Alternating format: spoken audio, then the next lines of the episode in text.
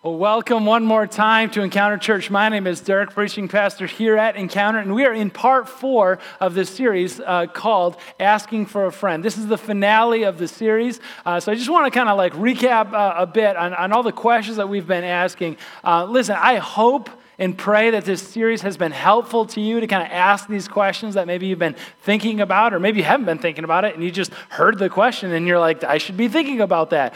Uh, hopefully, this series has been helpful maybe to somebody that you know, and you could send uh, the link over to somebody asking some of these questions to grapple with it a little more deeply. But listen to me, even if even if you like look back at this whole thing and you forget everything, every last bit of content, you remember nothing. And I know that w- wouldn't happen at encounter, right? Because we believe a dull pencil is better than a sharp mind, right? So you wrote out kinds of stuff down, whatever that was. But even if you forgot every part of the content of this series, hopefully at least leaves you with a sense that whatever questions you have, that God wants you to bring those right? That God doesn't want you just to like check those at the door and say, no, no, no, you're not allowed to ask any of those questions in this faith. No, no, we want you to ask those questions. We want you to voice those, to bring them up in your small groups, bring them up with staff people, anybody else around here, and say, hey, listen, I'm struggling with this idea. I'm struggling with wondering how to, whatever, whatever it is. So this morning, we asked this final question, this big one, this big question that I think more people have walked away from the faith over this question than probably any other question. The, question that we're asking is this How can a good God allow such pain? Right? How could a good God allow such pain, allow such awful things to happen? Uh, there's so much trouble in this world. It's said that pain and, and struggling, suffering, whatever, it's, it's, one of the most universal human experiences there is. So you could come from all over, you could come from anywhere. It doesn't matter. Uh, it doesn't matter your background, your race, it doesn't matter your socioeconomic status, where you're born, how privileged you were to be born there, like whatever it is. Just this pain makes no discernment over any of those. It visits everybody at one point or another. It doesn't matter if you're like a big truck guy who doesn't zipper or, or somebody like me who maybe doesn't truck. That was a reference to last week. You can listen to it online, right? It doesn't matter if you pronounce it jiff or wrong. It, you, you, know, you're welcome here. And, uh, and pain, right? It visits everybody equally, no matter what. But what a lot of people do with it, when it visits, a lot of people take that as a reason to say, I guess I have to choose now whether or not God is good or whether or not God is God. Because a good God, who's also powerful in God, wouldn't allow such pain, wouldn't allow suffering like this to happen.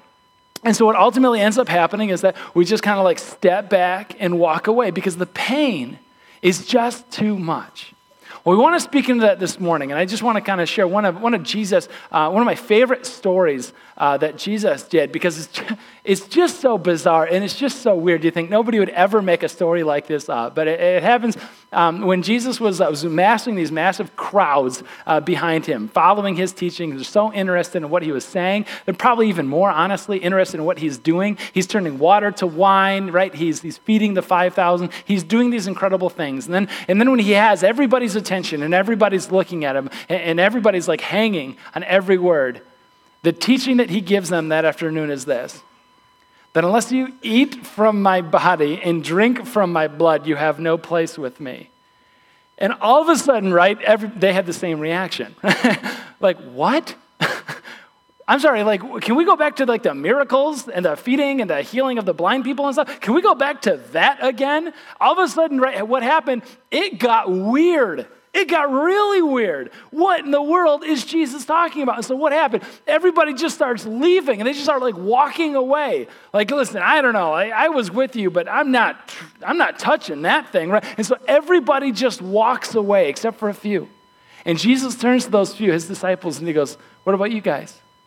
Are you too going to leave? And I love what one of them, what Peter says. He gives us the response. He says, Jesus, where would we go? You have the words of eternal life. In a sense, he's saying, Jesus, I have no bucket to put that weird statement in. I have no scaffolding mentally to like understand what in the world you're talking about with the body and the blood thing. I have no concept. But Jesus, where else am I going to go? What are my other options? And so I just want you to kind of consider that as we ask this question together is, is how can a good God allow such pain? Because sometimes pain comes and we're like, listen, I am out. I'm refusing to believe there's a, a, God who is both God and good at the same time when, when so much pain exists. So we just want to like wash our hands with it and say, I guess it's all just random. I guess it's all just atoms smashing into each other. I guess it's all just kind of a genetic lottery that some people are winning at and some people are losing at. I guess there's nothing, there's no meaning or there's no justice, there's no anything behind it all. It just is what it is. Where are you going to go? To that? One, one guy did. His name is C.S. Lewis. He, uh, was a, um, he was a professor at the University of Oxford in the early 20th century, and, and he was a staunch atheist mostly because of what he experienced in World War I and then leading up to what we now know as World War II. And one of the things he did is he looked at all the, all the tragedy in the world, all the injustice in the world. He goes, How could, again, that same question, a good God allow those things to happen? And so he just like, Nope, I don't want anything to do with any of that. And he, bra- and he embraced atheism as a result until he started thinking about it a little bit further beyond that, right? Until he started thinking, like, listen, wait a minute, wait a second. If I'm right and there's no God at the center of anything, it also means that I'm right and everything is just sort of like random atoms smashing into each other. If I'm right and there's no God behind any of it, I guess it's also true that I don't have a right to protest. I don't have a right to complain. I don't have a right to, to say, listen, there's injustice in the world and somebody, somewhere, sometime, should do something about it. And he goes, Deep down, I think that there is a sense of justice in the world. Deep down, I think that we all want to believe, we all have to believe, we do believe that there is a sense of both justice and injustice. And maybe we experience our need for justice most when something really, really unjust, when something really, really unfair happens, and we want to have somebody to protest to and to say, do something about it. And that's what I love about the story of God that we call the Bible because it's a collection of a lot of different letters, a lot of different books. And this is not a theological treatise explaining or justifying, rationalizing a good, all powerful God in light of evil in the world. No, no, the Bible doesn't do that. It's not a series of proofs or theorems or philosophical propositions. The Bible is a collection of people who have experienced pain, a collection of people who have suffered, a collection of people, honestly, like us, who have taken all of this pain and all of this suffering and have brought it up to God and to say, I don't know where else to go. What are you going to do about it? And he answers. And one of the answers that we're going to go to is in a letter that Paul wrote to one of his churches that he cared so deeply about and he knew them well. We have to know, in the context of what's happening, because it's going to be some challenging words, that he knew this church so well and cared for this church and shed tears for and with this church, and they knew him well too. If you have a Bible, you can flip to, uh, to 2 Corinthians. We're going to go to 2 Corinthians 4. Again, as you heard in our uh, Next Steps video, we're phone friendly church. So if there's like blue screen over your face, that's awesome. It's probably the Bible app, so we're going to go with that. Uh, there's also Bibles underneath the chairs in front of you. You can flip to uh, we can flip to the passage that way, and the words are going to be on the screen. Second Corinthians 4, and we're going to camp out in just three verses today 16, 17, and 18. Uh, 2 Corinthians 4, 16 starts off. Therefore, Paul says, therefore, we do not lose heart. Though outwardly he acknowledges we are wasting away, yet inwardly, inwardly we're being renewed day by day. We have to start a conversation about pain with that opening line, the acknowledgement that Paul gives to say, like, listen, it's like we're wasting away little by little.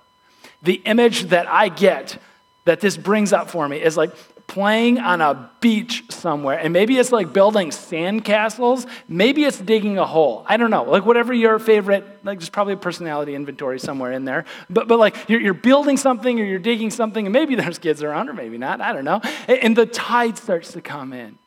And you know, you know what happens after you've been out on the beach all day and the tide starts to come in, the waves start coming and, and, they come up like more and more all the time. And then so you're building something or digging something and, and the like unstoppable water force starts to come in and wave by wave, and it hits the castle or fills the hole and like slowly but surely like that castle the hole it wastes away and it's all brought back to that like original state of sand on the seashore just like did nothing there. It's like no progress nothing was built at all. And paul's like that kind of feels like what it's like when, when I'm trying to build something with my life, it's just like wave after wave. The tide is coming in, and anything that I've spent time building at, it's like the wave after wave just eroded it away. And, and slowly but surely, it's wasting away. Paul goes, Yeah, I know what that's like. This other letter that he wrote in the book of Philippians, he's, he's writing about what it's like to have almost lost a close dear friend of his, Epaphroditus. And he's saying, listen, when, uh, when Epaphroditus was dying, it's like my soul was being like, like wasted away and just was wrought bare in the pain of, of watching him essentially die right there. He, he writes this in, in Philippians. He says, Indeed, Epaphroditus was ill and he almost died. But God had mercy on him and not on him only, but also on me. And he goes, to spare me. And I love this phrase to spare me sorrow upon sorrow. Sorrow upon sorrow. Those of you who have experienced a particular kind of loss, like death, you know that there's an element there that's sorrow. But then there's like this whole other layer on top of that that's like sorrow on that sorrow. There's like this, this loss of not being with them anymore. But then there's like this sorrow on top of that to say, on this side of heaven, I'll never see them again. It's sorrow, but there's like sorrow on top of that sorrow. Some people writing this see this as a, as a nautical term, actually. Uh, they see this as like those waves that I mentioned earlier billowing in. Like the sorrow upon sorrow is like wave after wave that's hitting them. And Paul's writing, and no doubt, no doubt Paul has experienced this grief in the past, and he's writing about this moment. He's going, no, no, it's sorrow, wave after wave hitting me. That's grief. And some of you have experienced grief, grief like that. You're like, yeah, that's the waves that come. That's the wave. Sometimes when you're bracing for impact and a wave comes and it knocks you off your feet even though you know it's coming, it's so much more powerful than you thought. And all of a sudden it comes, it hits you. And then you're disorientated and it knocks you off your feet and you don't know what's up, what's down. You think down is up and up it's down and you're all disorientated in your mind. And finally, maybe you find ground and you spring up and you gasp for air and you get a breath only just before another wave comes and smacks you down and the whole thing happens. That's grief. That's sorrow upon sorrow. And you best not, you best not turn your back to the ocean, to the waves, because if you do, one will catch you that you had never expected before. One person, Levi Lusko, who wrote the book uh, Through the Eyes of a Lion, he's writing about the, the time that he walked into his kitchen and his daughter, 10 years old, was having an asthma attack and he reaches for the inhaler, something that they've done countless times previously, only this time was the only time it didn't work. And he remembers being in high school as a youth leader, and, and he, was, he was learning CPR, and so he immediately starts chest compressions one after another. After getting to the hospital, a doctor walked out of the room and said, There is nothing else we can do. And he writes, he says, it's sorrow upon sorrow. I can brace for the impacts that I know are coming on her birthday, on the anniversary of her death. But then a wave of sorrow comes at a random 4th of July grill out, and it completely disorients me sorrow upon sorrow. And it's like my heart, my life, anything good I'm trying to build in this world is being wasted away. But somehow through it all, there's like a renewal. Outwardly, I'm being wasted away, but, but like inwardly, inwardly, something is happening. Something is going on beneath the surface. It's like the, the pain isn't wasted. Inwardly, I'm being renewed. Uh, Paul continues in verse 17, the very, very next verse in our passage, and he says, For our light and momentary troubles are achieving for us an eternal glory that far outweighs them all. I, I just want to be as clear as I can that when, when he calls those troubles light and momentary, that is less of a statement or a comment on the troubles of a dying friend and more a statement on the eternal glory that far outweighs and is coming. That's what Paul hung on to. He knew, he knew not to make light of the things of this world that hurt us. Uh, keep in mind, this was a church he knew well and that, he, and that they knew him well. This was a church, this, this was a guy writing to a church that knew. This was somebody who's been, in the same letter, he writes, he's been shipwrecked, he's been stoned to death twice. Like, figure that one out. Uh, he's been whipped, he's been flogged, he's been constantly imprisoned, he's been impoverished, arrested a number of times.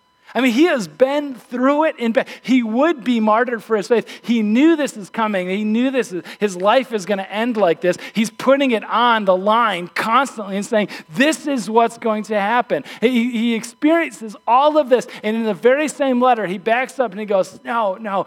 But considering considering how fleeting life is, considerably, considering the few decades that we have here, the two words that I would describe all of that that I've been to are light and momentary. When you weigh it up against it all, it does something. There's pain in the purpose. Even impossible pain brings this incomprehensible power. I'll say it like this. Um, a number of years ago, uh, an author wrote a memoir. He had lived a tremendously hard life. His name was uh, James um, uh, Mechmer, and he writes about this. And, and he said he grew up on his dad's farm, and at the end of the farm, on the property line, there was a different farmer, an old man, and he said he watched one day as this guy steps out of his house and he goes up to this apple tree that hadn't produced much of anything for as long as he could remember as a little kid. And he watches this farmer take out these, uh, these long, eight long, rusty spikes. And one by one, he goes, he takes the first four and he, along the base of the tree, and he just like knocks it into the heart of the tree, uh, 90 degree angles, one on every side. And then he takes the, the next four, and this time up, just before where the trunk splits out into the branches. And he knocks, again, another four, one on each side, into the, the trunk of the tree higher up this time. And he said that happened in springtime. That fall, there was this bumper crop of apples like I had never seen before. So I had to go up to the farmer and ask him, like, what happened, man? And the old farmer just looks at him and says, Sometimes, sometimes a tree like that needs to be jolted awake to be reminded to do what it's supposed to do produce fruit. And he goes, What about those nails? Was it important that they were rusty?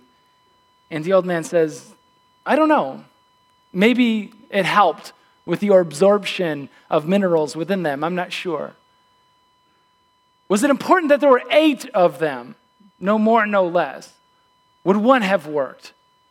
And he said, If you're going to send a message, you best be sure it's heard. Would you have to do it again next year? A considerable jolt like that should last 10.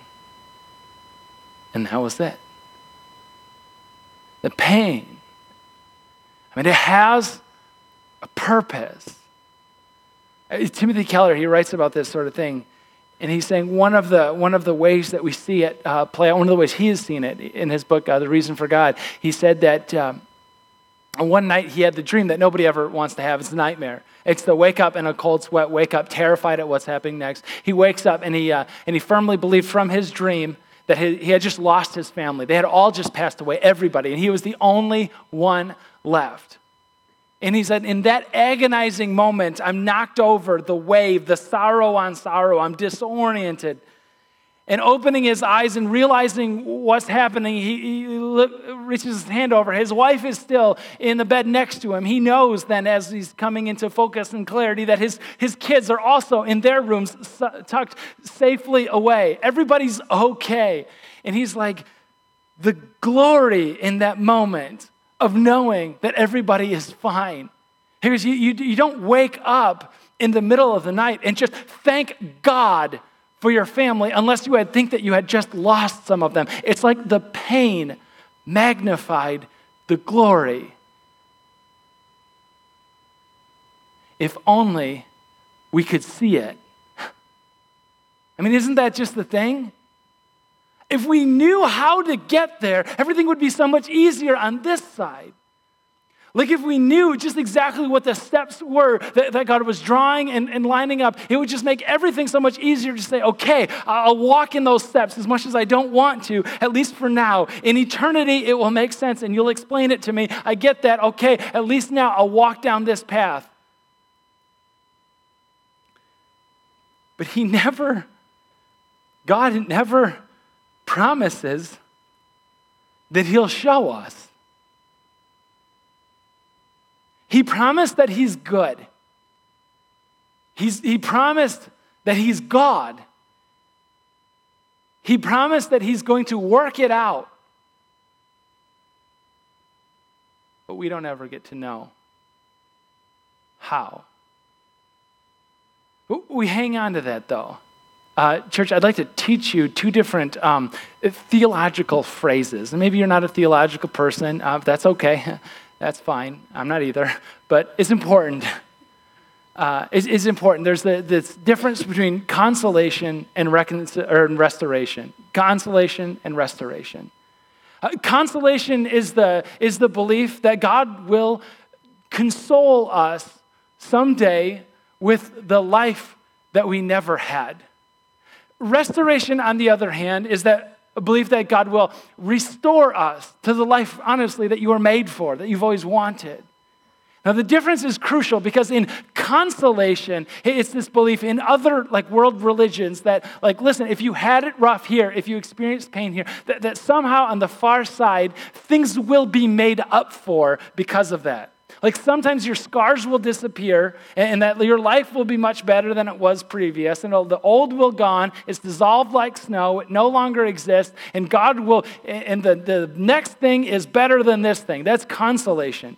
Sometimes this creeps up even in Christianity as we, as we start to think about someday this whole world is just going to go away, and someday I'm going to go up and I'm going to hang out in the lap of an angel and learn how to play harp on a cloud somewhere. Like, like God will console me with that, and I won't have any of the troubles that I had here anymore. Listen to me, that's not our story. That's not the Bible. That's not what God shows us in, in, the story that God told to us. The story that God told us is not one of consolation, of making up for those things. The story that God told us is one of restoration.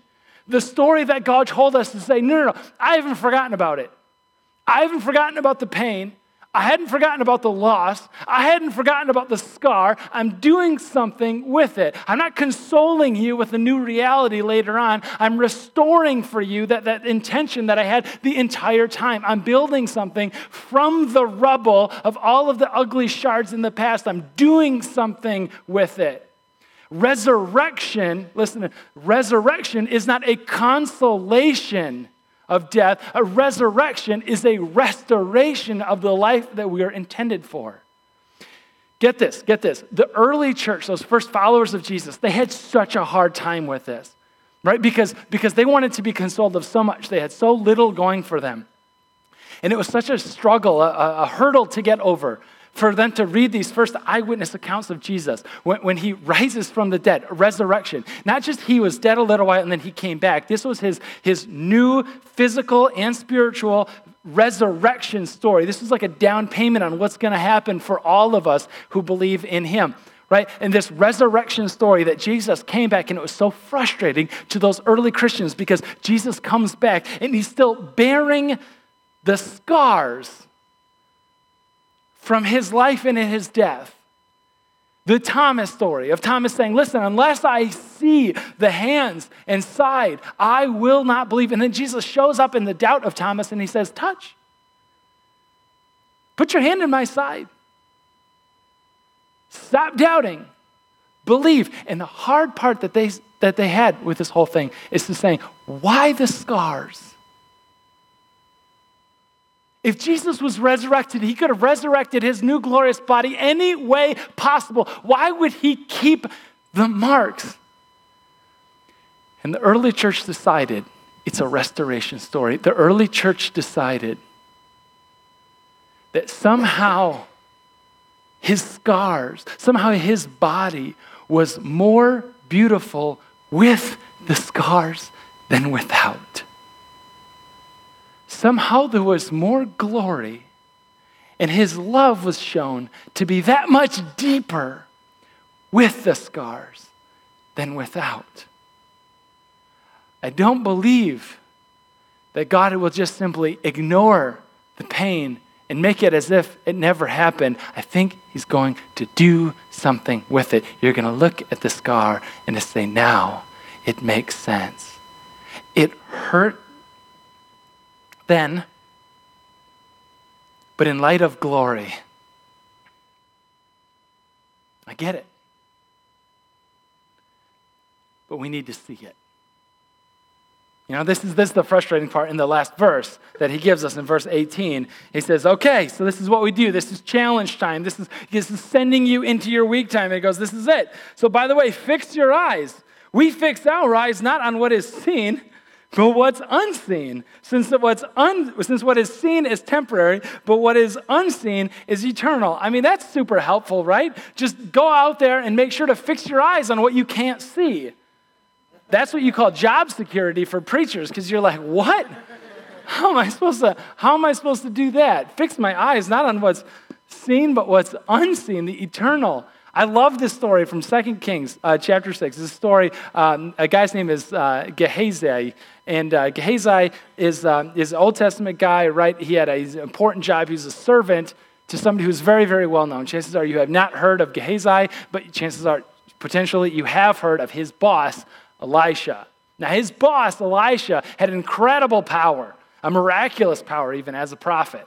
And, and Elisha, as this prophet, had the power to listen in and to, and to hear the plans of, uh, of Israel's enemies in this like a country a whole huge distance away. And Elisha had this power of knowing what they were up to even before it happened, which, which made him a huge asset for Israel and a huge liabilities for basically everybody else. And so this other king decided we cannot have somebody like Elisha and his servant Gehazi uh, along around here anymore. We need them to be done and over. We're gonna we're gonna finish this thing off. So he mobilizes this army and shows up right outside the door. And Gehazi he looks out of the window and he sees hundreds of soldiers. He sees horses. He sees chariots. He sees this whole huge thing and he sees they're just about ready to kick down the door, spill in like ants through a crack at a picnic, and, and just like, like end this whole thing. And Gehazi's in this